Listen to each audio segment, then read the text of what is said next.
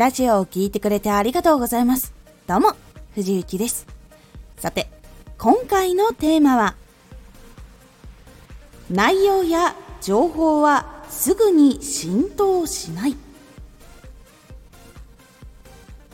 声真似をしている人だっていうこととか、ラジオのやり方、これは情報を伝えた時とかなんですけど、このようにするとか、いいよとかこういうことするとこれ解決しやすいよっていうことは実は1回聞いただけとかだと浸透するのに実は時間がかかるんです。このラジオでは毎日16時19時22時に声優だった経験を生かして初心者でも発信上級者になれる情報を発信しています。それでは本編の方へ戻っていきましょう。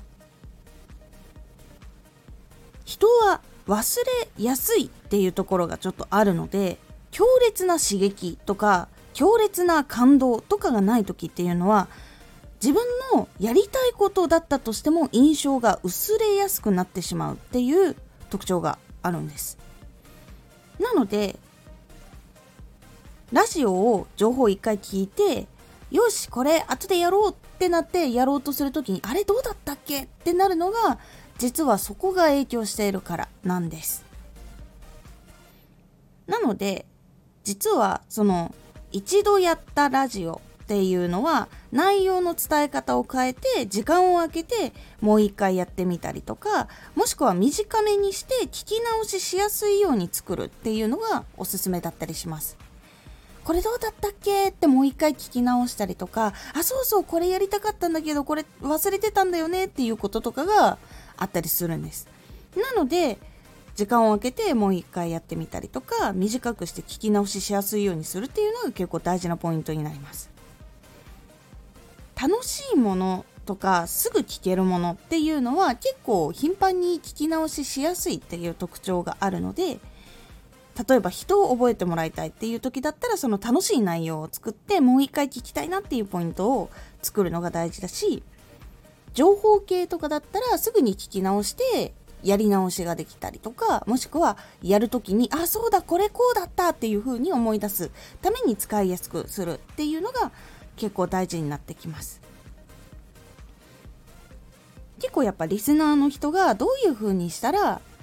聞きやすいかなとか実際にこう自分が発信していく時どういうのがあったらいいなとか自分がこう楽しむ時に結構人のことを覚える時どうやって覚えてたかなとか自分がハマった人ってどういう風にハマったっけなっていうのを思い出しながらリスナーさんに沿った形にしていくっていうのが結構大事なので是非すぐに浸透しないので繰り返し聞きやすいとか繰り返しやってみるっていうところをおすすめします。今回のおすすめラジオ。弱点を集中的に見る環境から抜け出そう。弱点を集中的に見てしまうっていう環境に入っちゃうと自分のいいポイントっていうのが見つけられなくなってしまったりとか結構ネガティブな方向になってしまったりとかするのでここから抜け出した方がいいもしくはその心持ちを変えるっていうことが大事っていうお話をしております。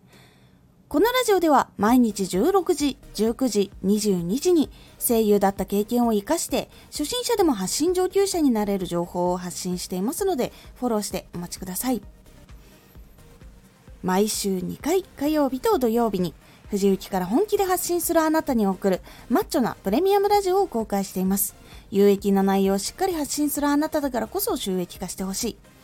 そして新しい仕事や出会いにつながっていってほしい。毎週2回火曜日と土曜日、ぜひお聴きください。ツイッターもやってます。ツイッターでは活動している中で気がついたことや役に立ったことをお伝えしています。ぜひこちらもチェックしてみてね。コメントやレター、いつもありがとうございます。では、